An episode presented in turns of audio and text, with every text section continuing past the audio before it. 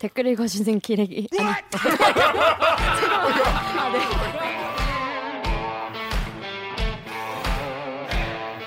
아 댓글 읽어주는 기자들 찔렀네. 기레기 아닙니다. 지금 여러분은 본격 KBS 소통 방송 댓글 읽어주는 기자들을 듣고 계십니다. 여름에는 역시 이열치열이죠. 갑자기 놀 여러분을 제대로 빡치게 할 2부 알빡기가 기대된다면 좋아요 버튼을, 대듣기 소식이 궁금하시다면 구독 버튼을 잊지 말고 꼭 눌러주세요. 뉴스 기사만 봐도 빡치는데 자세히 보면 더 구체적으로 빡칠 수 있는 알빡기 코너입니다. 자, 뭐냐면 여러분 요즘 사모펀드 환매 중단 사태 뭐 많이 들었죠. 그렇죠. 뭐 라임이 뭐 이런 얘기 많이 들어 보였을 거예요. 근데 뭐 많은 사람들이 사모펀드에 투자하는 건 아니니까 약간 생소할 수도 있는데 문제는 뭐냐면 이런 사모펀드에 돈을 넣은 분들이 의외로 굉장히 많고 어, 의외로 서민분들도 굉장히 많이 투자를 많이 하셨고 피해액이 어마어마하고 게다가 더 놀라운 거는 이거를 우리가 늘 믿고 의지하는 우리 은행들이 음. 시중 은행들이 대충 팔아가지고 이런 사달이 났다. 요런 이야기를 오늘 가져왔습니다. 요게 다 은행이 자기들 돈 많이 벌려고 대충 팔다가 우리 어, 서민 투자자들이 지금 울고 있다. 이런 내용을 취재한 KBS 시사기획 시, 시사 제작 2부 그러니까 시사기획 창의 이현준 기자를 자리에 모였습니다. 안녕하세요. 안녕하세요. 안녕하세요. 자기 소개해 주세요. 아, 네. 제, 카메라 보고 해주세요. 제 시사 기획창을 만드는 시사 제작 2부에서 막내를 맡고 있는 이현준이라고 합니다. 네. 시사 기획 창에서 막내는 뭘 하나요? 보통? 총무를 하고 있습니다. 정말 뭔지 몰라 사람들이. 아이고, 보통 왜 근무? 짜고 회식 자리 잡고 이런 거잖아요. 아, 네, 맞습니다. 네. 공지 동거리- 문자 돌리고. 그치. 어, 공지 문제 귀찮은 모든 것. 잡일 네. 그런 잡일을 하면서도 이런 중요한 부- 취재를 했군요. 아, 네, 맞습니다. 고생이 많았습니다. 일은 해야죠. 그러니까 자 근데 요 내용 이거 왜 이거 펀드 이런 내용은 사실 어렵잖아요. 그리고 뭔가 나랑 좀 상관없는 음. 것 같기도 하고 그런데도 보니까 그 조회수도 많고 댓글도 되게 많던데 근데 요거를 취재하게 된 그 경위 이유 왜 이거 시사기상에서 요거를 하게 됐는지 아, 피해자 사실 아니야, 제가 피해자. 직전에 경제부 금융팀에 있어가지고요. 그게 다 하던 거다 하던 거 가져가서 하는 거요. 일단은 뭐라도 해야 서재희, 되니까. 서재희 선배가 그때 그래. 경제부 산업당부에서 네 일본 기업들 피해 취재하다가 그쵸. 그러니까 그거 들고 그 서지 선배 그대로 가가지고 삼성했잖아요. 아, 네, 맞습니다. 그래서 저도 이제 작년에 계속 이 DLF 사모펀드 취재를 하다가 피해자분들이 계속 이제 연락을 주세요. 아. 네, 주시니까 음. 그 피해자분들이랑 계속 연락을 하다 보니까 아 이게 작년 여름부터 이슈가 됐던 건데 아직까지도 해결이 안 되고 있고 아직까지도 계속 네 분노를 표출하고 계셔가지고 이렇게 이번에도 하게 됐습니다. 네. 그러니까 사실 이제, 우리 시민들이 억울한 일을 당했을 때 사실 경찰에 찾아가잖아요. 경찰 찾아가는데 이게 이런 사모펀드 이런 문제는 너무 복잡하고 이거를 뭔가 과- 누구한테 관심이 좀 생겨야만 좀 이슈가 되고 그래야 좀 검찰이나 경찰이나 뭐, 금, 뭐 금감원이나 움직이기 때문에 기자들한테 연락을 하는데 이제 이현준 기자가 그 점을 취재를 하던 게 있어가지고 네. 그 피해자분들이 피해자라고 하면은 이런 사모펀드에 돈을 내가 넣었는데 돌려받지 못한 분들 네, 맞습니다. 이라고 보면 네, 되겠죠. 네. 네. 근데 그게 다 누구 때문이다? 은행, 은행 때문이다. 때문에. 자 그렇습니다. 자 일단 그러면 이 펀드가 너무 종류가 많잖아요. 수천 가지 있을걸요 세상에. 맞습니다. 네. 그래서 근데 이번에 이제 우리나라에서 많은 피해자를 낸 어, 펀드를 몇 가지만 소개를 제가 먼저 깔끔하게 네 가지 관련 펀드 네 가지를 제가 설명을 드리고 시작을 하는 게 좋을 것 같아요. 네. 그러니까 제가 설명할 테니까 네. 아 요거 아니다. 그거 맞다. 옆에서 말씀해 주시면 되겠습니다. 네, 알겠습니다. 먼저 제일 많이 한 게 이 DLF 펀드. 일단 영어 영어 영어. 뭐의 약자예요? 요게 아까 그거 그렇게 찾아봤는데 못 외워가지고. derivative linked fund 파생 연결 다시 해봐요. D 뭐라고? derivative link link fund 속사 아니에요? 파생 결합 펀드 파생 결합 펀드입니다. 그래서 이게 뭐냐면 뭐랑 링크가 돼 있는 펀드인 거예요. 그러니까 이거는. 뭐냐면 내, 이게 예를 들어서 뭐 주식이랑 링크가 되기도 하고. 예를 들어 어디 뭐 코스피가 오르면 내 펀드도 돈을 많이 버는. 코스피가 떨어지면은 내 펀드도 돈을 많이 잃게 되는. 그러니까 주식 연동 상품 아니면은 뭐 채권의 이자 뭐 연동 상품. 어느 나라의 국채 금리 연동 상품 뭐 그런 거예요. 그러니까 이거는 뭐냐면 내가 그- 그 나라의 금리가 오를 것 같다라고 생각이 들면은 이거에 들면은 금리가 오- 오르니까 내가 예산이 늘어나고. 네. 근데 내 예상과 다르게 이 나라 금리가 떨어지면은 내가 이거를 잃게 돈을 잃게 되는 네, 네. DLF는 도박에 가까운 상품입니다. 그것도 불공정한 도박 상품이죠. 제가 은행이고 기자님이 고객이라고 해봅시다. 최소 가입 금액은 1억 원 이상입니다. 그럼 제가 1억 원을 가지고 있다고 일단 가정을 해보겠습니다. DLF는 독일 국채금리, 미국, 영국 CMS 금리가 올라갈지 내려갈지 베팅하는 겁니다. 독일 국채 금리를 기준으로 한번 얘기를 해볼까요? 독일 금리 상품 같은 경우에는 기준이 마이너스 0.2%입니다. 자, 카드를 한 장 가져가 보겠습니다. 마이너스 0.1%네요. 이러면 기자님이 이겨서 제가 3%의 수익을 드립니다. 3%면 300만 원 정도 되는 거죠. 자, 또 카드 한 장을 보겠습니다. 자, 이번 카드 같은 경우에는 마이너스 0.7%입니다. 이러면 제가 이겨서 다 가져갑니다. 아 이걸 1억 원을 다 가져가는 거예요? 예. 어, 굉장히 불공정해 보이는데. 매우 불공정한 상품이죠. 이기면 겨우 연 3, 4% 정도의 이자의 수익을 보는데 100% 원금 손실이 날 수가 있었던 거죠. 이런 사실을 고객들에게 은행이 설명을 했나요? 이런 불공정함에 대해서 고객들에게 전혀 설명을 하지 않았습니다. 금감원 조사에서도 불안전 판매에 대해서 명백하게 사실로 드러났습니다. 독일이 망하지 않으면 안전하다라는 예금같이 상품을 팔았던 거죠. 이런 일종의 도박 비스무리한 네, 그런 거로. 볼 수 있겠죠. 네. 근데 문제가 뭐냐면 이번에 문제가 된 펀드가 영국, 독일, 미국의 이제 그 나라의 국채의 금리가 올라가면은 내가 돈을 많이 버는데 음. 조금이라도 떨어지면은 요만큼 떨어지면 내 원금을 몽창 다 잃는. 야 이런 이런 위험한 거를 왜 왜 하지? 돈 많이 근데 이 원금이 100만 원, 200만 원이 아니야. 맞습니다. 몇 억 원, 몇 억원 사람들 퇴직금 같은 거 집어넣고 할매 할아버지들 막 집 뭐 담보해서 넣고 이런 돈들이란 말이야. 그거를 그냥 다른 나라가 금리가 좀 떨어지면 망하는 이런 펀드에 들라고 은행들이 꼬시면서 어? 아, 그냥 떨어지면 무조건 빵빵 손실이. 기준은 마이너스 뭐 7% 독일 국채 금리 기준으로 하면 마이너스 0.7% 밑으로 내려가면 이제 100% 손실이었습니다. 이거 완전 도박이네. 그렇죠. 네. 너무 무서워. 그런데 은행에서 팔 때는 아이고 어르신 독일이 정부가 망하기 전에 이거는 무조건 안전하다고 은행이 이러고 팔았다는 거예요. 맞습니다. 그게 바로 이 DLF 펀드입니다. 잘했나요? 맞습니다. 두둥. 자, 그러면 두 번째. 라임 펀드 이거 워낙 많이 나왔죠.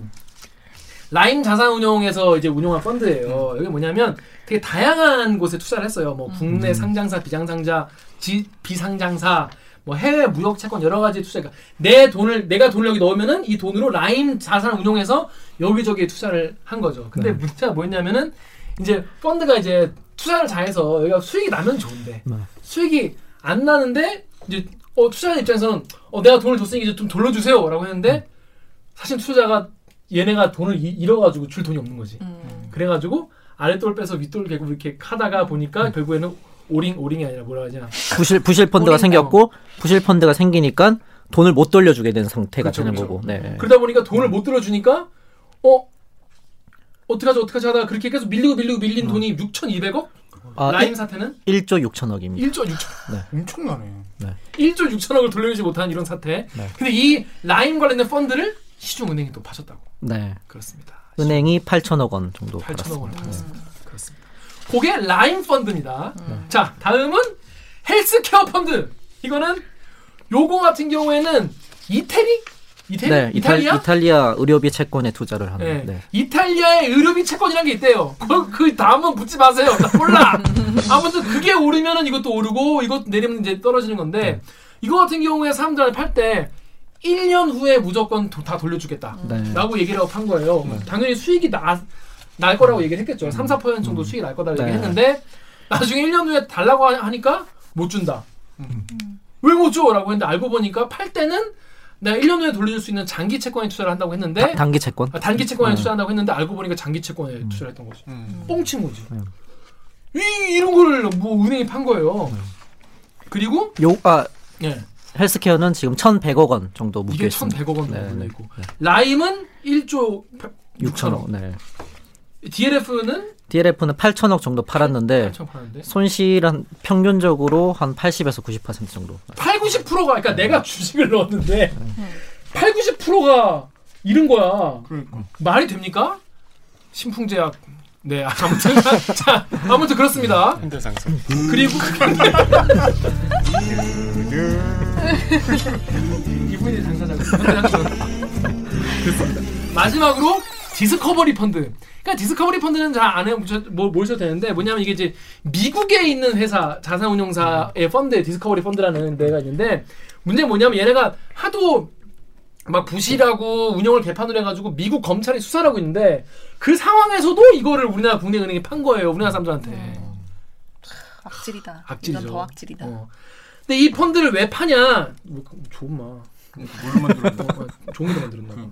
아무튼 이걸 왜 은행들에게 팔려고 하냐? 은행이 돈이 되니까. 은행이 돈이 되니까 이거를 억지로 판 거예요. 그 직원들 시켜가지고. 그런 이야기입니다. 네, 맞습니다. 맞습니까? 아, 네.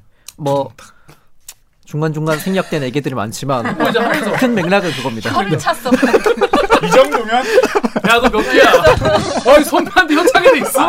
그렇습니다. 그냥 찰 순 없죠. 혀라도 차야지. 형 형의 머리를 찰 수 없잖아. 자 그런데 그럼 저희가 일단 어느 은행이 이런 나쁜 짓을 했냐? 어? 다 알면서 혹은 모르는 상태에서 억울한 서민들의 돈을 이렇게 뜯어가고 제대로 돌려주지 않고 있냐? 가장 큰 사례가 바로 우리 하나은행입니다. 그래서 하나은행은 이 네 가지 다 팔았죠. 아, 네. 네 가지 모두 팔았고요. 어. 사실 모든 은행이 이 문제가 된 펀드 다 엮여져 있는데 하나은행이 유독 사모펀드를 열심히 팔았습니다. 혹시 그 이유가 있을까요? 아, 일단 그 예전에 그 하명주 그 지금은 부- 그 하나금융지주 부회장이고 당시에는 이제 행장이었던 하명주 이제 부회장이 전 직원의 PB화를 이제 선언을 했어요. 어. 그러니까 이 투자 상품을 그냥 은행 직원들이 적극적으로 팔아라. 이렇게 네, 정책을 이제 내부적으로 세웠고 그리고 이제 비자 수익을 위해서 이제 많이 오퍼를 이, 푸시를 했죠. 음. 그러니까 쉽게 말해서 은행이 이제는 이자 수익 가지고는 안 되죠. 왜냐하면 저금리 시대니까. 맞습니다. 금리가 네, 낮으니까 뭐 돈을 빌려줘봤자 별로 돌아오는 게 별로 없으니까 비이자 수익, 이자가 아닌 수익, 딴 걸로 돈 벌어와라 니네들. 그래야 맞습니다. 우리가 네. 어, 더 부자가 되고 그렇게 되니까. 그래서 한 게 뭐냐면 전 직원이 다 private banker인가? 네, 네, 네, 네, private 맞습니다. banker. 그러니까 개인 개인 은행? 이 뭐라 하지 이걸? 자, 개인 자산 관리 자산 관리사가 돼서 고객들에게 이런 펀드를 많이 내가 팔면 네. 인센티브 주겠죠? 뭐 이제 하나은행 같은 경우에는 그 펀드 판매 순위를 매겼어요. 그래서 음. 직원들을? 직원들을 순위를 야. 매겨가지고 매일 매일 그게 뜨는 거예요. 그 전날 판매 순위. 그게 뭐, 그게 무슨 보호망이야? 그게 보호망 이제 하는 거 같이 하는 거네. 쭉 순위가 뜨니까 사실 직원 입장에서는 굉장히 큰 압박을 받을 수밖에 없죠. 그렇죠. 네. 그러니까 하나은행에서는 적극적으로 이거를 팔라고 네. 했다는 거 이런, 이런 네. 거를. 그래서 이제 KBS 사이트의 그레이스 이님께서 아니 이런 모든 문제가 되는 펀드를 판 금융사가 하나은행이라니 놀랍다. 치매 환자에게 5억 원어치를 팔았다는 거예요. 네, 44번에 걸쳐서 맞죠? 아, 그 44번은 이제 투자 상품을 총 포함해서 이제 44번 정도를 가입을 시킨 거고 이거 어떤 얘기인지 좀 설명을 해주시죠 이거. 이 치매 환자한테요. 응, 네. 어떻게 된거 설명해 주세요. 이 지금 사실 치매 피해자분은 요양원에 계세요. 그러니까 지금 상품을 상품을 기억을 못 하세요. 2008년 2008년 7월에 이제 치매 진단을 받으셨고 2008 년에? 네, 네.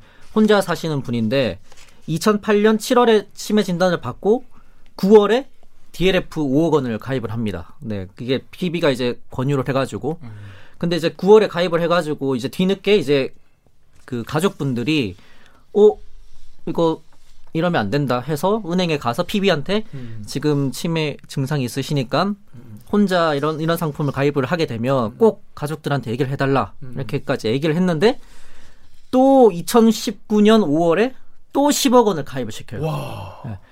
그래서 아니, 이제- 아니 근데 그거는 좀 그러면 안 되는 거 아닌가요? 알면서 알면서 한 네네. 거네. 그 PB는 이분이 그런 그런 치매 증상이 있다는 거를 알고 있었죠. 들었으니까 그러니까, 가족들한테. 뭐. 네네. 근데 가족들한테 통보를 안 했고 가족들이 그 이후에 알았어요. 또 은행 직원 PB한테 가서 정식으로 얘기를 했어요. 이런 상태고 혹시 실수를 하거나 이러면 뭐 그래서 그런 거다. 그래서 좋게 얘기를 했어요. 근데 19년 5월에 또 들었어요. 너무 괘씸한 거죠. 이거 얘기를 했음에도 불구하고 아무한테 보호자한테도 얘기 안 하고 치매 증상이 나타났을 때부터 상품 가입 횟수가 급격하게 늘었습니다. 마이너스 너무 많고 현금이 없어서 마이너스 통장을 쓰고 계셨어요. 그 카드의 대금이 마이너스 통장에서 나가서 마이너스가 되는 거예요. 저희 공모 사인이 아닌 것도 있고 그래요. 그냥 자기네 돈이, 돈이었던 거죠. 자기네 돈. 자기네가 마음대로 할 수 있는 돈. 어, 다음 주 월요일 날 정기예금 만기 도래하는 게 있어서 전화 드렸습니다. 금리에 투자하는 상품 이런 거 진짜 좋은데. 미국의 미국과 영국 금리에 투자하는 상품인데 미국은 12월에 금리 인상을 앞두고 있어요. 금리는 작년부터 굉장히 핫한 상품이었는데 투자해가지고 사실은 1년 6개월이지만 6개월 만에 다 조기 상환이 되고 있는 실정이고 조기 상환이 되는 겁니까?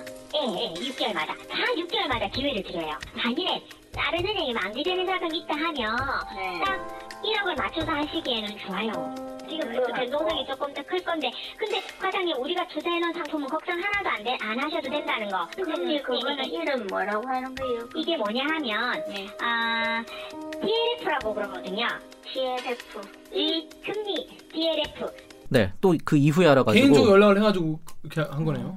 네, 이제 뒤늦게 이제 상품을 이제 그 10억 원까지 가입을 시, 그 가입하고 나서 이제 혹시나 싶어서 이제 그 은행에 가가지고 이 치매 피해자분이 가입한 상품을 다 달라 자료를 다 달라라고 했는데 처음에 안 줬대요. 그러니까 본인이 왜- 어, 아니니까. 음. 네, 본인이 아니니까 왜안 주냐라고 물어보면 아 그 피해자분이 아무한테도 주지 말라고 했어요. 라고 얘기를 하면서 음. 자료를 안 준 거예요. 그래서 이제 그 가족분들이 이제 계속 항의를 하고 음. 이거는 있을 뭐 그러면 안 된다고 계속 항의를 하니까 그때서야 이제 음. 가입된 상품을 쭉 다 줬는데 음. 이제 그때 다 알게 된 거죠. 아, 44개라는 걸. 44개도 가입돼 있고 DLF도 그렇게 가입이 돼 있었다. 음. 네네. 그래서 그분은 손실 얼마나 난 거예요? 직후에 돌려받았는데 그 5억 원은 네. 만기가 있어가지고 네. 어, 지금 80% 손실이 나가지고 1억 원을 돌려받게 된 상황입니다. 네. 5억, 4억을 5억을 넣었는데 1억을 돌려받는 겁니다. 네.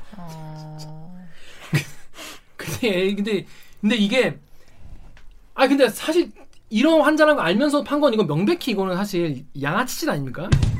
네. 이분은 지금 뭐, 뭐 하세요? 하나. 피- 한 분? 네. 그 PB는 본사로 가가지고 음. 아예 지금 연락이 이제 완전 차단돼 있어요. 이제 그 어. 가족 피해자 분들도 그 사람한테 연락을 하면 연락 안 받고 당연히 뭐 저희가 해도 안 받고 그 지금 그 가족분들한테 은행이 근데 이게 더 또 사실 피해자분이 더 분노를 하셔가지고 저희한테 제보를 하신 이유는 음.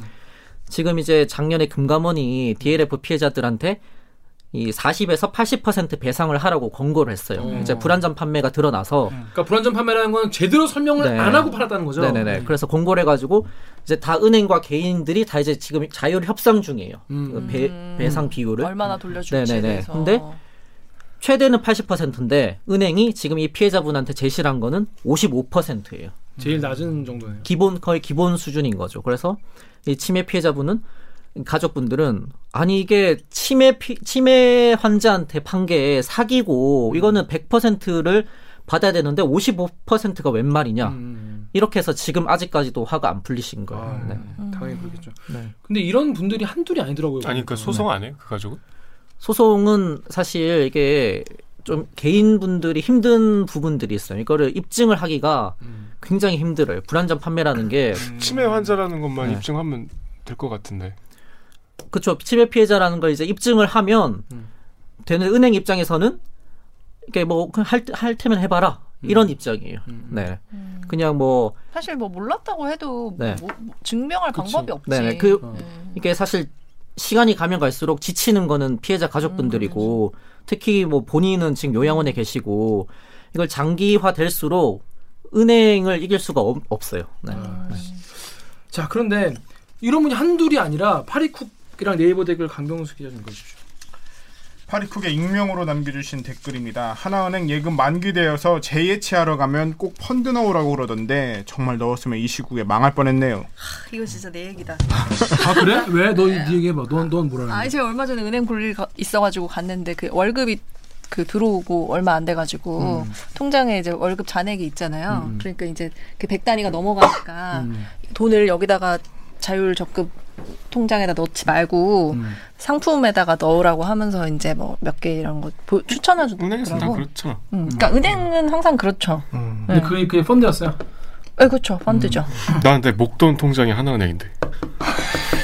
갑자기 불안해지네. 기분 되게 안 좋아. 근데 저 그 돈이라도 상대방처럼 제, 제대로 통장은 안 건들죠 거기. 마이너스. 아니 근데 이현준 기자 리포트 보면 그 내용 보면은 나는 예, 이 예금성인 줄 알았다는 분들도 많아요. 아, 네네네네. 네, 그런 분들은 그게 모든 문제는 사실 그러니까 사모펀드 자체 상품 요 DLF 같은 경우에는 구조에도 문제가 있었지만 음. 어쨌든 본질적으로 이게 은행이 불안전 판매를 했다는 게 큰 문제거든요. 제대로 설명 안 하고 네네네. 그런다고. 응. 그, 그래서 이제 피해자분들 중에서 많은 분들이 원금 손실에 대해서 전혀 얘기를 못 들었다. 어, 고지를 안 했는데. 네, 네. 그리고 자기는 투자자 성향 조사를 할 때도 분명히 안정 지향형으로 나왔는데 음. 어, 내가 그 상품을 어떻게 가입 을 했지? 라고 뒤늦게 알아보니까 은행 직원이 임의로 조작을 한 거죠. 이 공격형 투자 음. 성향으로. 아. 이제 그런 불안전 판매도 이거는 어, 다 금감원 조사로 사실로 드러난 그러니까. 팩트들입니다. 음. 음. 그리고 까봤더니 마이너스 90%. 네. 네 DLF 가입할 때 PB가 상품 설명을 어떻게 했어요? 전혀 설명이 없었어요. 예적금을 할 때 누가 영국 금리, 미국 금리 이런 얘기를 하겠어요. 진짜 예적금인 줄 아셨던 거예요? 저는 그렇게 생각을 했어요. 정말이에요. 왜냐하면 제가 항상 우리 PB한테 얘기했거든요. 투자의 취업도 얘기하지 마라 나한테. 그래서 저는 PB가 제 성향을 잘 알고 있다라고 생각을 했어요. 그 원금 손실 얘기도 당연히 없었겠네요. 원금 손실 얘기 없었죠. 당연히 없었죠. 예적금에 원금 손실이 어디 있었겠어요.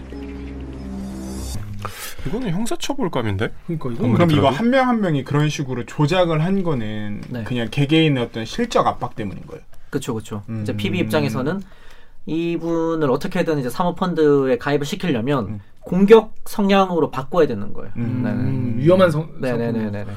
그래가지고 뭐그 시사계획 참 보면 나오지만 은행들이 뭐 1년에 거의 한 1조씩 벌도 벌었더만. 아, 네네. 1조에서 8천억에서 8천억, 9천억 1조, 왔다 갔다 1조 정도. 네네. 은행들이 이걸로. 음. 뭐 수수료로 네. 음. 비이자 수익 딱 음. 수수료로만 8천억에서 1조 정도. 그러니까. 버는. 장난 아니다. 그 이게 이게 이게 진짜 나쁜 짓이지 이게. 근데 우리가 상품 가입할 때 제일 궁금한 게 원금 보장 여부잖아요. 네. 그러니까 그건, 그건 당연히 물어보잖아. 그건 기본이야 기본. 안 물어봤어요 이분들은? 아니, 아, 물어봤다니. 물, 물어보면 모든 이 판매는 원금이 손실이 안 된다. 안전한 상품이다. 여러분 조심하세요. 네. 진짜 이거 말만 듣고 근데 그 계약서에 안 써 있나? 그 그리고- 써져 있는데 음. 그 그리고 해피콜도 오거든요. 음. 그 이게 원금 손실에 대해서 얘기를 들었냐고. 어. 그 많은 피해자분들 또 그렇게 얘기를 하세요. 해피콜이 오는데 딱 PB가 그렇게 많은데 이거는 의례적인 거다. 어. 그래서 해피콜이 오면 아, 내 설명 잘 들었다고 얘기를 해라. 아. 뭐 이렇게 설명. 야 이거는 진짜 야바이꾼 그리고 이게. 은행에서 원금을 보장한다라고 꼭 구라, 사기 거짓말을 치지 않아도 사 거짓말. 그냥 거짓말을 하지 않아도 그러니까 원금이 뭐 어느 정도 손실이 될 수 있어요라고 하면서도 그 되게 장밋빛 샘플을 보여줘요. 음, 네. 이렇게 그러니까 벌 수 있을 거다. 이 사람은 요거 똑같은 비슷한 상품에 가입해가지고 어떻게 어떻게 운용했는데 처음에 이렇게 좀 떨어져도 나중에 다 회복이 됐어요. 뭐 이러면서 그러니까 그런 장밋빛 전망을 하게끔 네. 해줘요. 그러니까 그거 살- 그것도 네. 사실은 그것도 그렇게 하면 안 되지. 맞아 맞아. 딱 음. 딱 그런 식으로 얘기를 해요. 그러니까 원금 손실 확률도 있는데 독일이 망하지 않으면 미국이 망하지 않으면 음. 이탈리아가 어, 먼저 독일이 이탈리아가 이탈리아가 망하지 않으면.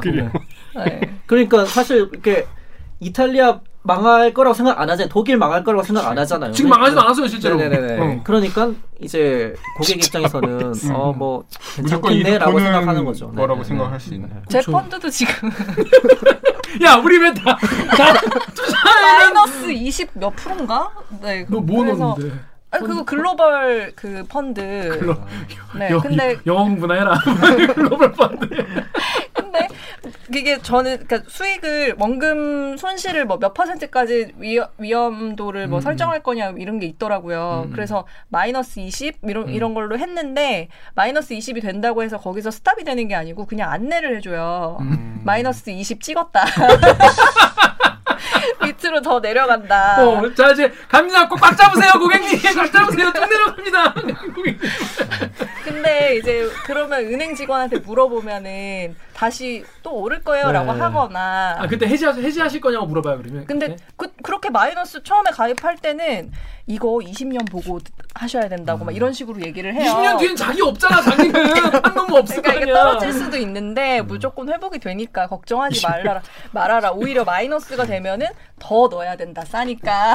물타기 아니고 주식이네. 약간 이런 식으로 어. 얘기를 하는데 오. 얼마 전에 은행 갔더니 제가 그거 든 지가 뭐 몇 년 안 됐는데 얼마 전에 은행 갔더니 이게 그렇게 수익률이 좋지 않은데 딴 걸로 바꾸시라고 이러는 거예요. 와. 같은 은행인데. 그러면 나는 세금 물고 네. 손실만 있는데 그리고 그 같은 사람은, 은행인데. 그 사람은 다른 펀드 또, 또 팔고. 그러니까 술을 또 먹고. 그렇게 한 거죠. 야, 양아치. 여기 피해자 여기 사자. 그래서 그 못 빼고 그냥 가만히 넣고 있다니까. 그래서 존버. 좀 뭐. 존, 존 벌. 존 벌. 하고 계시는구나. 자, 이 네이버 댓글도. 네이버의 호프 땡땡땡땡님께서는 저도 한 달 정도 넣었다 200만 원 손해 보고 나왔습니다. 아이디는 호빈데. 네? 아이디는, 아이디는 희망이. 희망은 아직 희망 있으죠 그래도 그럼요. 희망을- 200만 원 소리 희망을. 잡았으니까 예.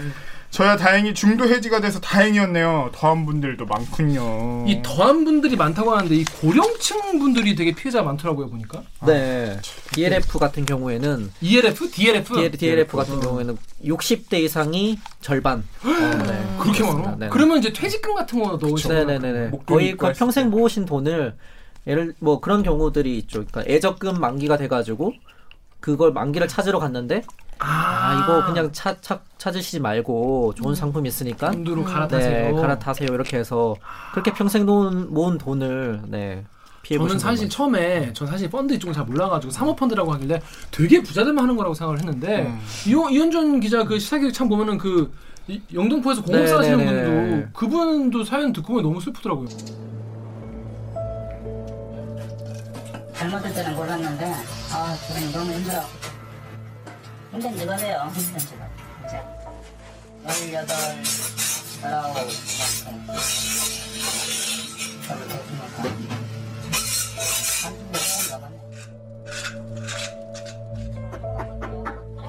라인 펀드에 들어간 돈 2억 원. 이 씨 부부가 평생 모은 돈입니다. 원금이 만약에 손실이 된다 했으면 안 들었겠죠. 뭐 잘못될 수도 있다. 뭐 이런 말을 했으면은 누가 그걸 네? 그렇다고 뭐 이익이 엄청나게 센 것도 아니고 전기예금보다 조금 더 준다는 거 보고 때문에 그런 건데. 은행 경력 오래된 사람이 안전하다고 하는데 그도 안 하는 사람이 또 있더라고요. 그 상품을 사려서 그걸 가입한 게 아니잖아요. 권유에 의해서 한 거기 때문에. 그분도 정말 30년 동안 그게 저도 하루 그냥 하루 이제 동행 취재를 했거든요. 응, 응, 남양주에서부터 예. 여기 서울 물레동까지 응, 응. 아침에 5시 일어 새벽 5시 일어나셔 가지고 출퇴근하시는 거야? 네 아침 5시 반에 아침을 드시고 6시 지하철을 타고 여기 영등포 물레까지 한 7시 반 정도 돼요. 뭐, 그러니까 뭐 하시는 분인데요? 그 여기서 이제 공업사 이제 주물 이렇게 음. 네좀 용광로 같이 이제 그런 네. 네, 그러니까 그걸로 이제 하시는 분인데 번돈 넣고 네네네네 그렇게 이제 출퇴근을 네, 하시는 하시면서. 분인데 어. 그 평생 모은 돈 2억 원을 예. 이제 라임에 투자를 했는데 그게 이제 없어진 거 이제 그것도 이제 지금까지 저희가 얘기한 거랑 똑같아요 라임이라는 좋은 상품이 있는데 거기에 넣으면 이자율이 한 3, 4% 된다. 3, 4%는 된다. 네, 네. 그리고 이자 뭐, 이, 뭐 이탈리아가 망하기 전까지는 독일이 망하기 전까지는 원금 손실 이 네. 있을 리가 없다. 네. 그리고 조기 환매 된다. 조기 그래서 된다. 네. 쉽게 찾을 수 있다. 네. 이렇게 해서 2억 원을 가입했는데 지금 2천만 원이 됐어요. 그래서 그리고 그 2천만 원조차 못 돌려받고 있어요. 그러니까 언제 환매가 될지 몰라요. 그러니까 아예 아니, 묶여 있는 라임은 아예 돈이 지금 묶여져 있는 상태거든요. 음. 그러니까 그 돈 2억 원으로 그분들이 서울에 이사를 오려고 하셨어요. 전세금으로 사용하려고 하셨는데 그리고 집도 구하셨대요. 그래서 이제 그 돈을 빼서 이제 그 전, 전세금을 내야 되는데 계약은 돼 있는데 그게 갑자기 환매가 중단이 된 거예요. 그래서 그분이 정말 정말 정말 계속 좀 눈물도 많이 흘리시고 네. 뭐 인생이. 완전히 네. 계획이 다 어그러진 거 아니에요, 그것 때문에. 네네. 지금. 하, 답답합니다, 진짜. 그래서 이게 진짜 에휴. 1억 원, 2억 원, 그러니까 뭐 사실 억대긴 해요. 그 네. 최소 투자 금액이 1억 원이나 2억 원인데 억대라고 해가지고 자산가들이 투자를 한 상품이 아니고 음, 정말 진짜. 정말 은행을 모금도. 이용한 음. 서민분들이 네. 사실 평생 모으면 1억, 2억 모을 수 있잖아요. 그렇죠, 그렇죠. 네. 평생 모아서. 그 돈, 그 돈이 정말 피해를 본 거예요. 음. 어, 정말 저도 그거 보면 되게 짠하더라고요, 보니까. 자 그런데 문제는 뭐냐면 더 문제는 뭐냐면 그러면 은행들은 뭐라고 하는 거예요 그러면 야 니네 때문에 이렇게 피해 봤다 니네가 불안전 판매 하지 않았냐라고 하면 은행은 뭐라고 합니까 그럼 이제 운용사의 잘못이라고 얘기를 하는 거죠. 그러니까 사실 펀드 이제 네. 라인 펀드가 잘못이다 네네네. DLF 만든 네. 펀드 회사가 잘못이다 네. 우리는 판 거밖에 없다 네. 이런 거죠 그러니까 이제 구조가 은행이 소비자한테 이제 물건을 팔고 그럼 돈을 받잖아요 은행이.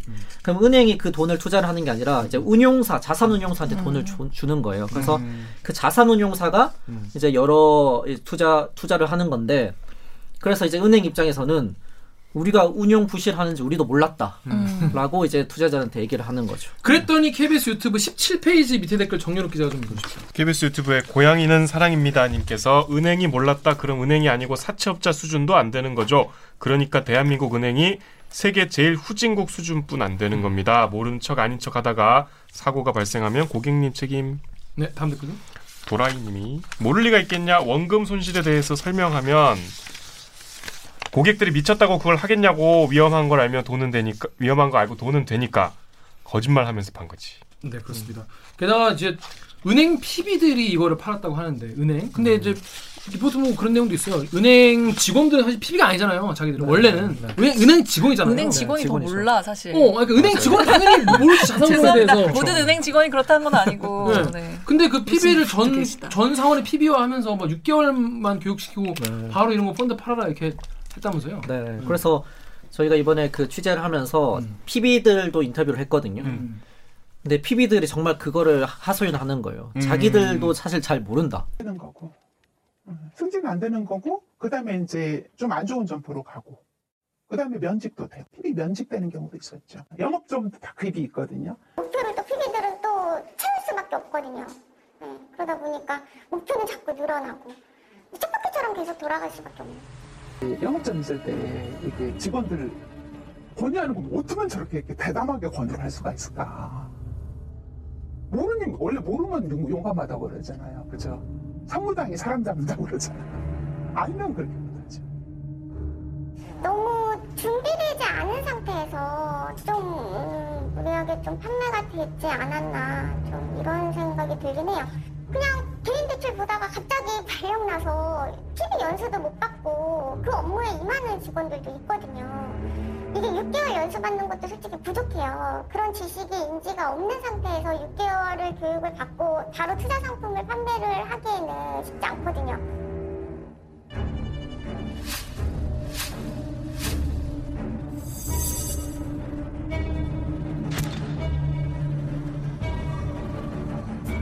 은행이 안전한 상품이라면서 투자를 권유했는데 원금까지 모두 잃을 상황이라면 어떨까요? 이거를 그냥 팔라고 하니까 상품 이제 자기들도 이제 본사로부터 상품 제안서를 받잖아요. 설명돼 있는 걸 받잖아요. 그럼 그 상품 제안서에 써져 있는 대로 그냥 다시 고객한테 설명을 하는 거예요. 자기들도 이 상품에 대해서 잘 모르면서. 기자들이 받아쓰기. 기자들이 보호자료 그대로 보고 있으니 보고 그대로 써가지고 거 똑같네. 그 네. PB들은 투자한 사람 없어요? 있죠. 그래서 뭐 본인도 사실 죄책감을 느끼고 많이 이제 사실 이, 고- 이 피해자들이 계속 막 은행에 찾아와서 이렇게 그러니까. 막 PB 앞에 그냥 가만히 울고. 이렇게 네, 계속 하루 종일 아, 네. 항의도 하시고 그러니까 본인들도 엄청 스트레스인 거예요. 네. 참 힘들다고 물론 이제 그 파- 잘못 판매한 그 잘못이 그런, 있지만. 네, 잘못이 있지만 또 개인적인 또 스트레스를 호소를 하시더라고요. 근데 네이버에 뭐 D, DBW인데 그 우리 오구정 기자가 읽어주죠. 네이버의 DBWL 땡땡님이 투자 성향 안 맞으면 가입 못한다고 은행 직원이 알아서 고치고 사인하라고 한다. 그 이런 거 당하신 분들 의외로 만나면 댓글에 나도 네. 당했다는 분 되게 많았어요. 음. 그러니까 이런 식으로 적극적으로 막 그 고객들을 약간 뭐랄까 눈속임 같이 해서라도 그러니까 네가 여기 가입하고 싶으면 투자 성향이 너무 안정 성향으로 나오면 가입 네네. 못하니까 네네네. 이렇게 체크하세요. 이렇게 다 알려주는구나. 네네네네네. 그렇게 해서 제도가 있으면 뭐 하나 진짜. 네, 맞습니다. 그런데 PB들은 미쳤다고 이렇게 하냐 이 사람들도 사정이 있다 이런 네. 얘기가 있어요. 음. 요- KBS 유튜브에 Underdraw Draw님께서 엉클 뒤로. 아 엉클 엉클 드류. 너 임마 형 바보 만들고. 아니 엉클 드류님께서 얼마나 서운해하시겠어. 이거 분명히 내 건데. 아니라 C랑 L이 딱 붙어 있어가지고 안 붙어 있는데? 안 붙어 있는데? 노안이. 되게 좁아 좁, 좁, 좁아가지고 내가 알았어. 엉클 듀님이 은행 직원들 믿지 마세요. 제발 걔네들도 위에서 할당 내려온 거 채우려고 상품 추천하지. 그게 진짜 좋아서 추천하는 게 아니에요. 그렇게 좋으면 지들이 가입하지. 지들도 가입 안 하면 추천 추천하기는 추천하기는. JY님은 은행, 은행이 탐욕스럽다는 건 결, 결국에는 정확히 지주회장과 그 주변 무리가 탐욕스럽다는 얘기고 나머지는 월급쟁이로서 까라는 대로 깔 뿐이다라고 합니다. 그러니까 은행의 전반적인 정책이 지금 비 이자 수익을. 수익을, 노리는 네, 네, 네. 그런 문제 그런 대부분의 시중은행이 거의 다 그런 건가요? 아, 네. 이번 사태 이제 문제가 터진 사모펀드는 대부분 은행들이 엮여져 있고 음. 유일하게 국민은행만 이 모든 사태를 다 피해갔어요. 아. 네. 그래서 제가 사실 국민은행 쪽에도 물어봤어요. 어. 네. 어, 이거 국민은행이 하나도 안 엮여져 있는데 이게 네. 어떻게 이렇게 다 피해갔냐. 네. 그러니까 뭐 솔직히 말씀하시더라고요. 운이 좋았다. 그러니까 자산 그. 자산 운용사를 잘 문제가 보는 거야. 된- 그치, 문제가 된 펀드를 안 했을 뿐. 네, 네, 네, 네. 거기도 많이 팔긴 팔았나 봐요. 아, 사모 펀드는 이제 팔았는데 아, 이제 팔았는데. 문제가 된 사모 펀드가 없는 거죠. 국민은행 거래하신 분들은 운이 좋았다.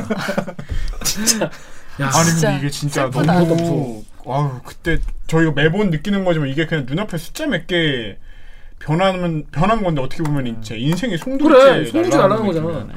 자 그런데 그러면 이제 은행 얘기는 그거잖아요. 우리는 팔았을 뿐이다. 네. 우리 설명서 온대로 팔았을 뿐이다. 우리는 그러니 우리는 잘못이 없다는 게 은행들의 얘기예요. 네. 그런데 그게 아니다는 거예요.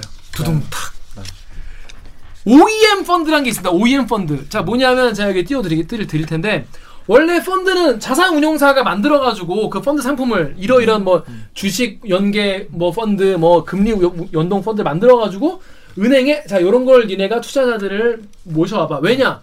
자산 운용사는 그냥 뭐 설렁에 그냥 사무실 하나 있지. 은행은 지점들이 다 있으니까 돈 많은 사람들을 쥐고 있잖아. 통장을 갖고 있으니까 사람들을 면대면으로 설득해서 영업을 하기 좋잖아요. 은행이.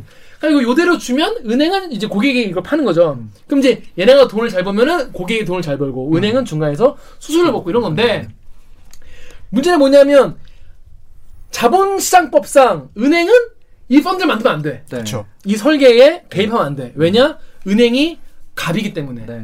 은행이 더 돈도 많고 갑이기 때문에 은행에게 너무 유리한 걸 만들까봐 만들면 안 돼요 원래. 그래서 은행이 개입한 은행이 외주준 펀드를 OEM 펀드라고 부릅니다. 네, 불법입니다. 맞죠? 네네.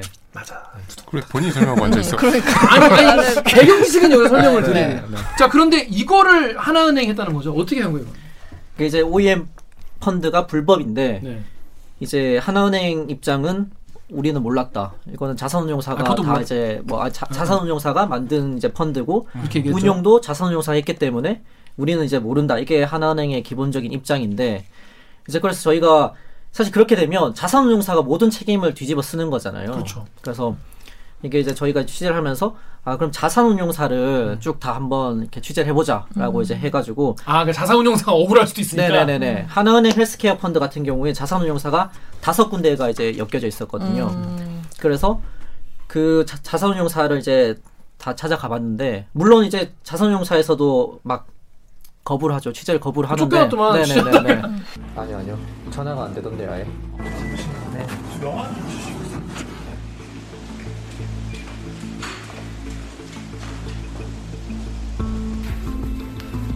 여기 건물주한테 그 지시가 내려왔기 때문에 저분들이 만나기 싫다는데 어쩔 수 없잖아요.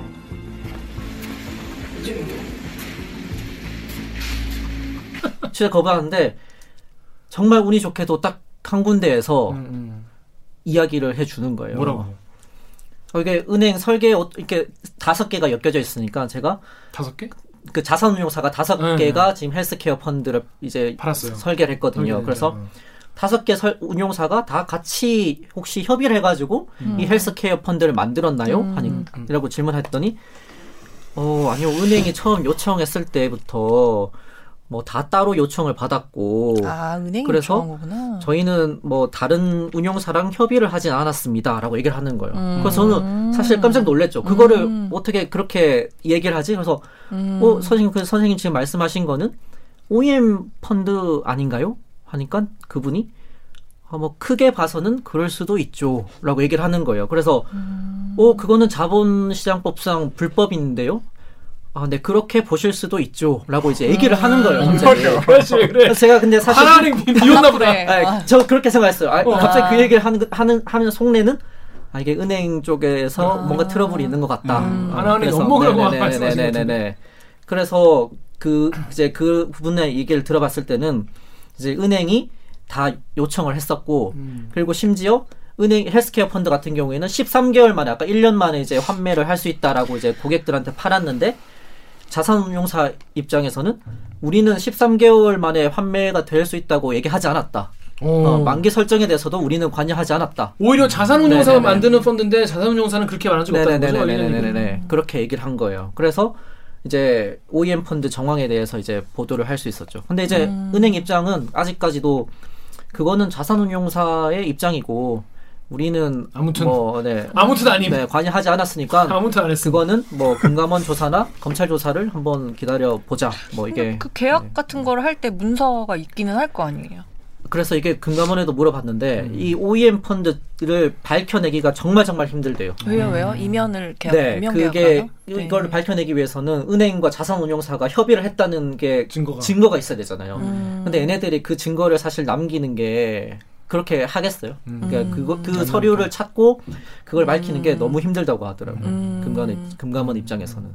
뭐 압수수색을 해도 안 나올 수도 있겠네요. 네네네네. 그냥 구두로 할 수도 있나? 네, 그렇 그렇게 하면 사실 그렇지. 호텔 로비에서 이렇게 네, 꾸며지면서 네, 얘기하고 네. 그러면 그렇게 되면 뭐 금감원 입장에서는 그걸 밝혀내기가 너무 힘들다는 거예요. 음. 그런 상황이라고 합니다. 근데 게다가 그게 끝이 아닙니다. 펀드 돌려막기. 아주 우리 하나은행께서 별걸 다 했어요. 그 하나은행 그 200, 230억. 네. 그래서 네이버의 HYC, HYCH님이 하나은행 이탈리아 헬스케어 펀드 사기 펀드라고 막 소리를 막 지르셨는데 이 헬스케어 펀드가 돌려막기 의혹까지 있었죠. 네. 그것도 설명을 좀 해주시죠. 그러니까 뭐 쉽게 말하자면 이게 아까 그 선배가 얘기하신 대로 음. 이걸 단기 채권에 투자한다고 해놓고 장기 채권에 팔아가지고 이게 중간에 환매가 지금 어려운 상황이에요. 13개월 만에 환매를 못 해주고 네. 투자자들에게 그 돈을 투자받은 돈을 돌려줄 수 없는 상황. 네네. 그게 지금 장기 채권에 투자가 돼 있기 장기 채권에. 넣었으니까. 근데 어떤 한 상 이 헬스케어 펀드가 한 펀드는 조기 환매가 돼버린 거예요. 어, 빨리 돌려줬어. 어, 돌려줬어요. 어. 이게 환, 어, 중간에 환매가 불가능한데. 어, 어. 그래서 이제 알고 봤더니 어 이걸 돈을 어떻게 해서 돌려줬지? 라고 이제 피해자들과 이제 변호사 음. 그리고 법무법인에서 이제 쭉 조사를 해 봤- 봤더니 이 환매를 돌려주기 직전에 새로 설 새로 판매된 헬스케어 펀드가 있는 거예요. 음. 그 자금이 이 자금과 비슷한 거예요. 개돈이야? 그치. 대받는 거지. 이렇게 해서 그렇게 해서 이렇게 해주고. 돌려받기야, 돌려받기. 그래서 이제 이거를 지금 법무법인에서 고소를 했어요 검찰에. 아. 검찰에 고소를 했고 이제 저희한테도 제보를 해준 건데. 네. 근데 이거는 아직 정확하게 그러니까 또 자산운용사 관계자가 또 이제 이런 관련 증언을 했어요. 그러니까 음. 하나은행에서 이거를 리파이낸싱을 한다더라. 그러니까 이 리파이낸싱? 네 새로 돈을 받아서 이 투자를 새로 한다더라. 받아서. 뭐 이런 식의 이제 돌려막기를 한다더라고 음. 자산운용사 관계자가 이제 정황을 얘기를 해줘가지고 음. 저희가 이제 그거를 보도를 했던 건데 은행 입장에서는 지금 아주 강하게 지금 부인을 하고 있어요. 음. 그러니까 계좌를 털기 전에는 모르는 거네요. 뭐 증거를 확보하기도 잘 쉽지 않고 그리고 은행 입장에서는 이게 운용사가 다르다. 그러니까 새로 판매한 이 펀드의 운용사와 음. 우리가 조기 환매를 해준 운용사가 다르기 때문에 음. 돌려막기는 불가능한 구조다라고 이제 얘기를 하고 있거든요. 음. 그 사실 어떻게 보면 그 말도 수도 맞아요. 있죠. 운용사가 음. 다른데 어떻게 돌려막기를 했지?라고 생각할 수 있는데 피해자분들의 의견 의견은 음. 이게 하나은행이 모든 걸 기획한 펀드이기 때문에 음. 운용사들 간에 돌려막기도 가능한 거 아니냐라는 이제 입장이거든요. 그래서 지금 말씀하신 대로 이 헬스케어 펀드가 자산 운용사가 만든 게 아니라 이 전체를 기획한 직원이 있다 이런 얘기가 있어요. 네네네. 네. 그래서 이제 뭐 이런 모든 의혹이 사실 또 그 직원에서부터 그 하는 건데. 직원분으로부터 출발합니다. 하나은행 네. 직원분 이분이 이 헬스케어 펀드에 어, 우- 울렸어. 헬스케어 펀드의 이 배우가 아니냐. 네네. 네. 이게 사실 그분이 지금 해외로 이주를 하셨어요. 나 이거 아예 회사 그만두고. 네네 사태가 터지고 나서 바로 이제 회사를 그만두고 이건 너무한 거 아니냐고 시발 여러분 이게 말이 됩니까? 이게 시중 은행이 도주했네 도주. 어 사무 상대로 그 은행이 어? 책임져야지. 그 은행이 책임져야지. 네. 이, 이상한 펀드 팔아놓고 지금 네. 다 이거 기획한 사람 이 사람 아니냐라고 해도 알고 보니 그 사람 도망가고 해외가 있고. 회사 얘- 간판. 달고 그- 회사 일을 하면 회사가 책임져야 되는 거 아닙니까? 그렇죠. 아니 근데 그, 그분은 뭐, 뭐 하는 사람인데요? 그러니까 이제 본사 상품 기획부에서 아. 이 상품을 이제 기획하고 피- 그 실제 지점 PB들한테 상품 설명을 해준 음. 이제 담당자인 거예요. 어허. 근데 이제 그분이 이제 그만두니까 사실 은행에서 의심을 했대요. 은행에서 그 사람이 퇴사를 하고 해외로 이주하고 나서 음. 은행에서 내부적으로 한번 불렀대요. 조사를 하려고. 오. 조사를 해서 불러가지고 조사를 했는데 어. 야 너 이거 처음부터 알고 있었지? 어, 라고 어. 물어봤는데 헬스케어 펀드 이상한 거 알고 있었지? 어, 알고 있었지. 이거 너 조기 환매 안 되는 거 알고 있었지. 알고 있었지? 알고 있었 물어봤는데 그 사람은 이제 오리발 내민 거예요. 난 몰랐다. 몰랐는데요? 예, 나 아무튼. 뭐 몰랐다. 그래서 은행 입장에서는 사실 이게 뭐 또 강제 수사권이 없으니까. 그쵸. 그럼 공- 들어가. 어, 그래? 모른다고? 모른 거지? 그래 잘하자. 뭐 이런 거. 그 그분 다시 돌아갔어요. 다시 이제 해외로. 가셨고. 그래서 이거는 이제 이런 하나의 내부 직원이 이제 딱 정리를 해주시더라고 이 모든 사태에 어, 대해서 어. 이거는 꼭 외부에서 수사를 해달라. 해달라 네, 우리를. 내부 직원이 그렇게 말씀하시더라고. 이거를 또 그 사람 그 직원을 꼭 다시 이거를 강제로 불러서 음. 조사를 해야 된다. 그래야지 이 모든 의혹이 풀릴 수 있다. 음. 라고 아, 이제 근데 그 그러더라고요. 직원 한 사람한테만 모든 걸 다 책임을 떠넘기기에는 그럼요. 이 그쵸, 조직 그쵸. 자체가 너무 네. 네. 아니 그럼 하나는 하나은행이 회사 직원이 고발을 벌었어요. 하든가 자기 직원을. 그러니까 그래서 여기 시사기획창 유튜브 댓글 강병수 기자 읽어주세요. 시사기획청 유튜브에 미연님께서 하나은행 시 차장 잡아들여 주세요. 네, 그러니까 이분 잡아서 얘기를 들으면 이게 혼자 한 이게 사실 이러고 이렇게 큰 걸 혼자 할 수가 없잖아요. 음. 차장이 그것도 그- 그렇게 할 수가 있, 을까 모르겠네. 음. 자 그런데 대댓글에 이런 대댓글이 달렸어요. 그러니까 은행 입장에서는 이 신 차장이 안 잡히길 바라지 않겠냐. 자 대댓글 읽으십시오. 아, 선을 쌓아가는 삼님께서 책임 안 지고 사표 쓰고 도망간 놈에게 하나은행은 안 잡히기 바라겠지요. 혹은 그 차장이라는 인간한테 다 뒤집어 씌우게 뻔합니다. 음, 그렇죠. 꼬리 자르기를 하거나 네. 아예 안 잡혀서 그냥 이렇게 유야무야 그냥 뭉개기를 바라지 않겠냐 이런 말씀이세요. 네.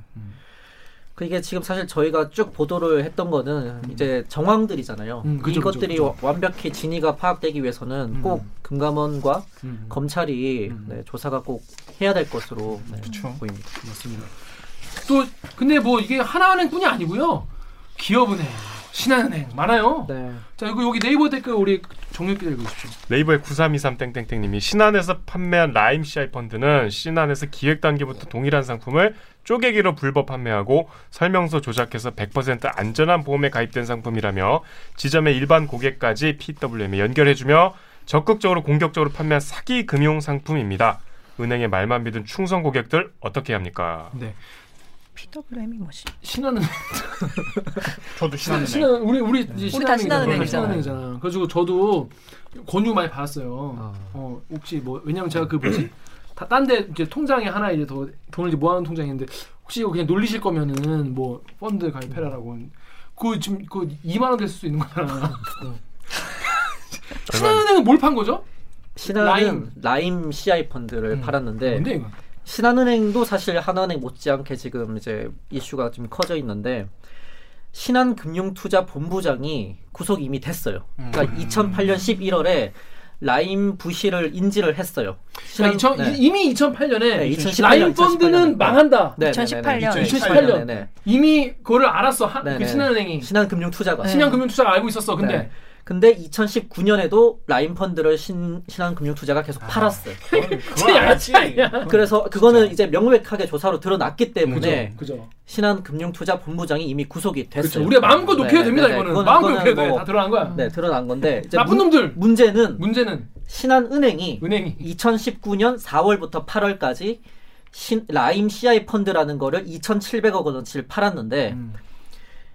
이제 이게 이 펀드 자금이 그 부실 펀드에 투자가 돼가지고 지금 판매가 중단이 됐어요. 2,700억 원이. 그러니까 2,700억 원을 피해자들이 못 돌려받고 있는데 네. 피해자들이 야 2018년에 신한금융 투자가 음. 라임 부실을 알았는데 음. 신한은행이 왜 2019년에 라임 펀드를 또 파냐? 그러니까 라고 이제 의혹 문제를 네. 제기했고 신한은행의 입장은 야 우리랑 신한금융 투자는 다른 회사다. 다른 회사고 우리는 신한금융 투자가 라인 부시를 알고 있는 거를 은행은 몰랐어 라고 얘기를 하는 거예요. 그래서 우리는 몰랐기 때문에 2019년에 라인 펀드를 팔았던 거고 알았으면 내가 팔았겠니? 내가 알았으면 팔았겠니? 그래서 이제 아니, 신한은행 하나 입장에서는 이름이라도 바꾸고 좀 그랬지 진짜. 야 너, 야 얼굴에 점이라도 찍고 하든지. 하나는 신한 빼고 그렇게라도 그러니까. 하든지. 네, 그래서 그래서 지금 이미 이- 이미 판매가 중단이 됐어요. 네. 돼, 가지고 이제 이것도 이제 검찰이 조사를 하고 있는 중인데 음. 조사의 핵심은 그거죠. 이 신금투와 신한이 공모를 했냐, 이, 정, 이, 이 정보를 공. 공유를 하고 있었냐. 음. 요게 지금 조사의 핵심이거든요. 음. 이 당연히 피해자들의 입장에서는 알고 있었다라고 음. 하는 거고 은행은 몰랐다라고 하는 건데 이제 은행의 입장은 그런 거예요. 그러니까 신한금융투자와 신한은행이 같은 계열사긴 하지만 그 차이니즈 월이라는 이제 정책이 있어가지고 투자 정보에 대해서는 부서가 다르면 공유하지 않는다. 어. 그래서 어. 우리는 그 부실을 어, 몰랐다. 모- 보고받지 못했다. 어. 몰랐다. 이게 이제 어. 은행의 입장인 거거든요. 근데 이제 피해자들 입장에서는 그게 부서 간의 벽은 있지만 음. 음. 위에로는 벽이 없지 않냐. 아니, 뭐 은행장이나 그치, 알겠지. 뭐, 많이 느끼잖아요. 네, 회장이나 아니 정보 보고 다 봤잖아. 어. 이 블라인드 블라인드 블라인드 다 나오잖아. 야 우리 신- 야 우리 라임 파는데 그거 다 망해서 어떻게 야 니네 좆됐네. 여기서 라이브 블라인드 다 얘기하잖아요. 그래서 이거는 사실 모르, 모른다고 할 수는 그렇지. 없다라고 얼마나 쪽이 정보가 빠른데. 그럼요. 이제 이게 피해자 입장이고 이제 그래서 저희가 이제 이 취재를 한 바로는 어쨌든 신한금융투자와 지금 또 신한은행이 부사장과 부회, 부행장이 겸직을 다섯 명이 하고 있어요. 그러니까 신한은행 부행장 다섯 명이 신한금융투자 부사장직을 부사장을. 겸직을 하고 있어요. 그럼 알겠네. 다섯 명이. 그래서. 그런 조직 구성도 그렇고 네. 또 이건 조금 복잡한 얘기긴 한데 그 CI 펀드라는 그 펀드의 기준가라는 게 있어요. 네. 근데 뭐 그 기준가가 계속 우상향을 하는 게 정상인데.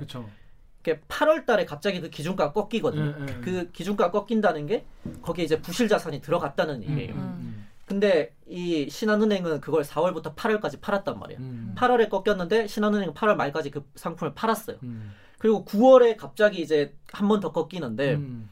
신한은행의 입장은 9월 달에 기준가가 확 꺾여가지고 음. 그때 부실을 알았다라고 음.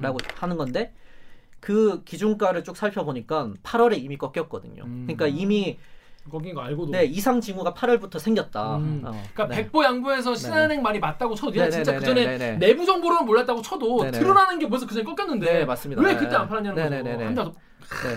4월부터 어, 몰랐다 치더라도, 치더라도 니네 8월에는 팔아 안 알았어야. 했다. 근데 네. 9월까지 팔았잖아. 그거 어떨 거야. 네네네네. 그렇게 되는 거죠. 신한은행 말이 진짜라면 음. 저는 신한은행에서 돈을 빼야 됩니다. 갈 데가 그러니까 아, 지금 보고가 하나도 안 이루어지고 있는 건데 이, 이 중요한 정보들이 엉망이요. 그렇게 많진 않잖아 또 가진 게. 너 몇백 빼봤자 신한은행 이거 아, 빼세요 이래. 중요한, 중요한 목돈이 다 들어있으니까 그 꼴랑 몇백 그거 그냥 아, 물론 뭐 몇- 몇백도 큰 돈입니다. 그러니까 아무튼 얘기했지만 손대진 않잖아. 예금을 손대진 근데 않지. 예금이라고 들었는데 알고 보니까 그 예금이 아닐 수가 있다니까요. 여기 분들 예, 예금성이라고 알고 그 넣었다니까. 까보니까 돈 없고. 네. 그 은행의 입장입니다. 그런 게. 음. 자, 하여튼 이렇게 은행들이 호시탐탐 우리의 돈을 노리고 가, 가져갈 노리고 있- 이게 정신 요즘엔 정말 잠깐만 정신 놓으면은 그냥 막 다 뜯어가는 거야. 은행이 나 나에게 든든한 뭔가 좀 디- 디딤돌이 되고 좀 그, 그럴 줄 알았는데 내 돈을 노리고 있었다는 거죠.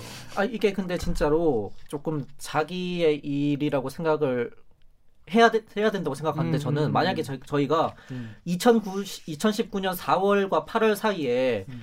목돈을 가지고 신한은행을 만약에 찾아가셨으면 음. 분명히 CI 펀드. 권유를 어, 받으셨을. 거예요. 음. 네네네. 누가 들으면은 그럴 듯하거든. 그렇지 아니 누가 누구한테도 아 이게 원금 보장이 거의 확실하고 네. 3, 4% 정도 그럼요. 이익이 난다. 그냥 네. 묻어 두시죠. 나중에 네. 뭐 나중에 환매 하시나 하시더라도 네. 이게 이익이죠라고 하면 아 그럴까요? 그럼 뭐 넣을게요. 네. 까보니까 뭐 200만 원 네. 들어있고 그러니까. 뭐, 뭐 그런 거잖아요. 네. 이 남의 일이 아닙니다 이게 네. 진짜. 네. 돈이 없어서 다행이다. 뭐 돈이 없어서 다행이다. 아니 그러니까 돈이 없는 분들도 그런 소리 들으면 네. 빚을 내서 넣잖아. 네. 그럼 더 문제지. 그게 이제 음. 신용 막 신용 풀면서 하는 거지. 심하면 막 자살하고 막 그런 뉴스가 나오지. 그래서 KBS 유튜브 해서님이 이게 다 비이자 수익 수수료 처먹으려고 환장해서 그런 거죠. 그러니까 즉 존나 쉽게 무조건적으로 들어오는 돈 은행한테는 개꿀이죠라고 하셨는데 자 우리가 이제 이런 얘기에서 충분히 빡이 쳤잖아요. 자 그럼 우리가 뭘 해야 되냐? 그러면 이제 앞으로 은행 이놈들 어떻게 해야 되냐라는 거예요. 그런데 우리가 이럴 때마다 늘 어, 뭔가 모범 답안 같이 사이다. 우리 천조국은 어떻게 하나? 우리 천조국, 우리. 럼프 형의 나라. 아, 우리 럼프 형의 나라, 미국은 어떻게 하나? 어, 자 여기 댓글 읽어주세요. 여기 창 유튜브 여기 댓글 감독님 읽어주세요. 시사기획창 유튜브에서 장희진님께서 우리나라 법이 얼마나 장난스러운 건지 알 수 있음. 크크크. 애송이법 국제 수준으로 선진국 따라가자 하면서 이런 건 손방망이 수준. 음, 다음 댓글로. 스튜디오 호호님께서 미국은 금융 사기면 평생 빵에 있을 수 있음. 미국 법이 좋은 게 사기 인지하면 소송으로 원금은 돌려받을 수 있음. 한국은 아마 미국 쪽에서 사기당하고 자국민들한테 피해 주는 걸 거니. 이게 바로 미, 국에서 사기당하고 자국민에게 피해 준게 바로 디스커버리 펀드죠? 네, 맞습니다. 디스커버리 펀드 살짝 설명해 주시죠. 아, 진짜. 좋아? 아 이게 미국 미국 운용사가 네. 이제 이 불법으로 자산 운용을 하다가 미국 검찰이 자산 동결을 하는 바람에 음. 우리나라 판매사인 기업은행에서 지금 고객들한테 돈을 못 돌려주고 있는 거죠. 진짜 어이없지? 호호님이 맞은 거네. 그러니까 스튜디오 호원님 말이 딱 맞는 거죠. 하, 미국 쪽에서 사기당하고 우리 국민들이 피해를 입는. 그러니까요. 그럼 이렇게 되- 이렇게 되면 은행은 피해를 별로 안, 이- 아, 안 입는 거죠. 아 은행은 아무런 피해가 없습니다. 이미 이 팔았으니까. 사모펀드 수수료는 선취 수수료라고 해가지고 판매할 할때 수수료가 야, 그럼 은행은 진짜 그래서 이걸 1억 원치를 팔면 딱 그냥 팔자마자 100만 원 수수료 먹는 거예요. 와. 1, 1% 먹거든요. 네. 개꿀이네 은행은 진짜 그러면. 은행은 진짜 이, 이거 그냥 뭉개고 넘어가기만 하면 되네. 솔직히 은행 입장에서. 네네네. 그래서 디스커버리 펀드가 그런 거예요. 미국에서 그 이 운용사가 미국에서 검찰 때문에 자산금 동결 돼가지고 우리나라 사람들 돈을 못 받는. 은행은 중간에 있지만 어내 돈 어떻게 해요? 어, 어떻게 해요? 그러면 그러게요 고객님. 뭐 이런 거잖아요. 내, 내가 할 수 있는 게 없어요. 네 네. 그러게요 고객님 어떡하죠? 네네. 이러고 있는 거잖아요. 어뭐 이가 너 빡치네. 네, 진짜 빡치네 갑자기. 어, 어. 자 그런데 요 다음 댓글 우리 정영 기자 좀 읽어주십시오. 감입 하나님이 징벌적 손해배상 반드시 도입해서 은행 탐욕에 브레이크를 걸어야 한다. 네. 송이님이 이런 사태 재발을 막기 위해서는 금융 선진국처럼 징벌적 제재가 소급 적용돼야 함부로 피해자를 나몰라라 할 수 없을 겁니다. 금융 전문가의 감언이설에 안 속을 예금 가입자는 없을 겁니다. 자 그러면 미국 같은 경우에는 은행을 어떻게 어, 처벌하는지 설명을 좀 해주시죠. 그 웰스파고 은행이라는 웰스파고 곳이 은행, 예. 고객 동의 없이 유령 계좌 200만 개를 만들었다가 이제 2016년에 걸렸어요. 음. 걸려가지고 3조 원대 벌금을 이제 부과당하고 그리고 망하란 거네. 그 C, CEO한테는 개인 시- 그 돈을 돈으로 450억 원을 몰수를 하고 개인 돈으로. 네 그리고 그 거 그이그 사건에 연루된 직원 5천 명을 이제 해고를 합니다. 음. 그러니까 음. 정말 그냥 스케일 보소. 네. 초토화 시켜버려. 네네. 초 초토화. 네. 근데 그만큼 이제 징벌적으로 이제 이- 은행이 네. 다시는 제기를 할 수 없게 만들어 버리, 버리 네요. 물론 이제 뭐 웨스파고 은행이 그 미국 3대 은행 중에 하나라 가지고 뭐 망할 정도는 아니지만 어쨌든 굉장한 큰야 타격이 멘트 어쨌거나 진짜 세다. 네, 그- 3조를 맞고도 살아남는 은행이라는 거야. 어쨌거나 그 당시에 그 바닥에 있었던 사람은 다 물갈이를 네네네네네네. 시켜버리는 징벌적인 네네네. 거네. 근데 이런 건 진짜 거의 그 자유시장 경제 질서 자체를 위협하는 거잖아요. 네. 네. 완전 이건 엄청 때려야지. 그러니까 이런 거야말로 정말 이 그 뭐야 자본주의 자본주의 뭐 우리 자유민주주의를 지키자는 분들이 가장 나서서 싸워야 될 그럴 이슈가 아닌가 싶, 싶습니다 진짜. 네? 저 아까 그 왜? 우리는, 네. 우리는 어떤지 좀 궁금해요. 그 지금 DLF 같은 경우에는 네. 다른 라, 뭐 라임이나 헬스케어나 디스커버리는 지금 계속 조사가 진행 중이에요. ING고 DLF만 이제 금감원 조사가 나왔고 이제 결과가 나온 건데 DLF는 금감원이 징계를 때렸거든요. 그 하나은행과 우리은행에 이제 100 몇십억 정도 과징금을 이제 때렸는데 100 몇십억. 네. 소소합니다. 네. 그런데 문제는 그 과징금조차 은행 입장에서 많다. 이렇게 해서 이의 제기를 해서 지금 소송이 진행 중입니다. 은행이 그 이 벌금을 받아들일 수 없다라고 이제 한 거죠. 네. 그래서 이게 DLF 때문에 음. 그딱 말씀하신 대로 이게 우리나 우리나라도 징벌적으로 해야 된다 처벌을. 음, 진짜. 그래서 작년에 계속 얘기가 나왔었거든요. 그래서 사실 20대 국회에서 음. 징벌 우리나라도 징벌적 손해배상 제도를 도입을 해야겠다 해서 논의가 음. 굉장히 활발했어요. 음. 그래서 금융소비자법이 이제 올해 3월에 통과가 됐는데 네. 거의 막판까지 징벌적 손해배상 제도가 계속 논의가 됐었는데 네. 빠졌어요. 이게 음. 징벌적 손해배상 제도가 빠지고 징벌적 과징금이라는 게 들어갔는데 어. 이게 완 완전히 다른 거예요. 그러니까 음. 징벌적 손해배상은 피해자들한테 물어주는 거지. 네 손해액의 또세 배 이상 음. 이제 아, 물어줘야 돼요. 그렇지. 그 손해액의 세 배라면 DLF 같은 경우에는 8천억 원치 팔았거든요, 은행이. 네. 그리고 은행이 이제 1%를 먹었기 때문에 80억 정도 이제 DLF로만 먹은, 먹은 거예요, 수익을. 음. 근데 손해액에 8천억이 8천억 원을 손해로 손해액으로 잡으면 3조 원대를 음, 이 징벌적으로 물어내는. 손해배상을 시킬 수 있는 거예요. 음. 그게 이제 징벌적 손해배상의 그건데 음. 손해액의 3배. 음. 근데 이번에 포함된 법은 과징금은 징벌적 과징금은 음. 수익금의 50%예요. 너무 적은데? 그러면 아까 그 8천억 그리고 1%니까 80억. 음. 그 수익금이 80억이니까 그 80억의 50%는 40억. 40억 그 3조. 네. 야 이거 무기가 피 빠른 수준인데?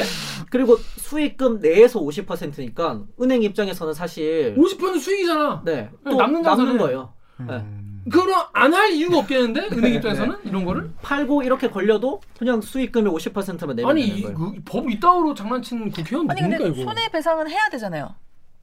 원금 그러니까 불안전 판매를 했을 때 원금 손실에 대한 손해배상을 근데 하긴 그거는 근데 이제. 재판을 쭉 기다려. 네네 그거는 이제 법 법정에 네, 재판까지 다 가야 되는 되는 거고 거고. 금융당국이 이제 할수할 있는 수 있는 최대치는 아, 음. 이제 그렇게 과징금 네, 매기는 것밖에. 수익금의 50%. 과징금 너무 안 된다. 야, 니네 이거 어 서민들 피 빨아서 너무 쪼, 너무 많이 벌었어. 조금만 벌어. 뭐 이런 거잖아요. 말이 안 되네.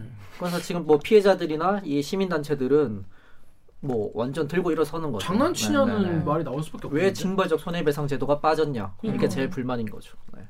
국회의원분들 이거 왜 왜 왜 이렇게 하죠? 궁금하네. 추정되는 게 있다고. 내가 한번 봐야겠다. 아무튼 그렇습니다. 그러니까 이 시사기획창 유튜브에 방학 숙제님이 이제 은행도 못 믿겠네. 이제 소비자는 어디에 돈을 맡겨야 하나요?라고 하셨습니다.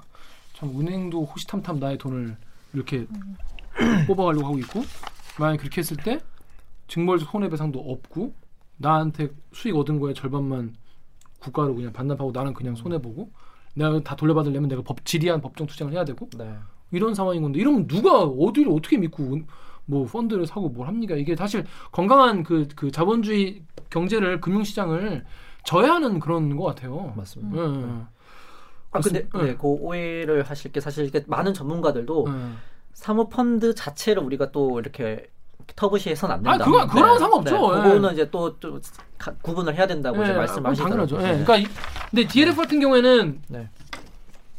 펀, 그 이 펀드 자체가 좀 이 펀드 자체가 네. 너무 위험하고 너무 네, 도박성이 네. 있어서 네. 좀 자체적으로 좀 결함이 있긴 한 펀드인데 네네. 뭐- 나, 나머지들은 음, 뭐 네. 그렇 뭐 남리 합리적인 그런 펀드도 있는 거죠. 네네네. 물론 운이 없으면 뭐 망할 수도 있겠지만 그런 거를 네. 충분히 고지를 하고 네. 시- 소비자가 이제 이거를 마음의 준비를 하고 맞습니다. 그러면 내가 하겠다. 이러면 뭐 누가 뭐라고 하나요?